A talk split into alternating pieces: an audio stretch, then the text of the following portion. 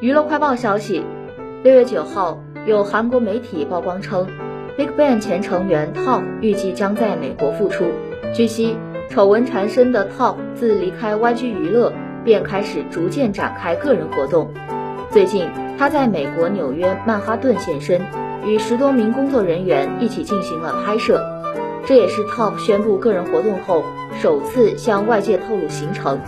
对此，韩国网友的态度几乎是一边倒的抵制，而中国的粉丝却多是选择为其应援，令人不解。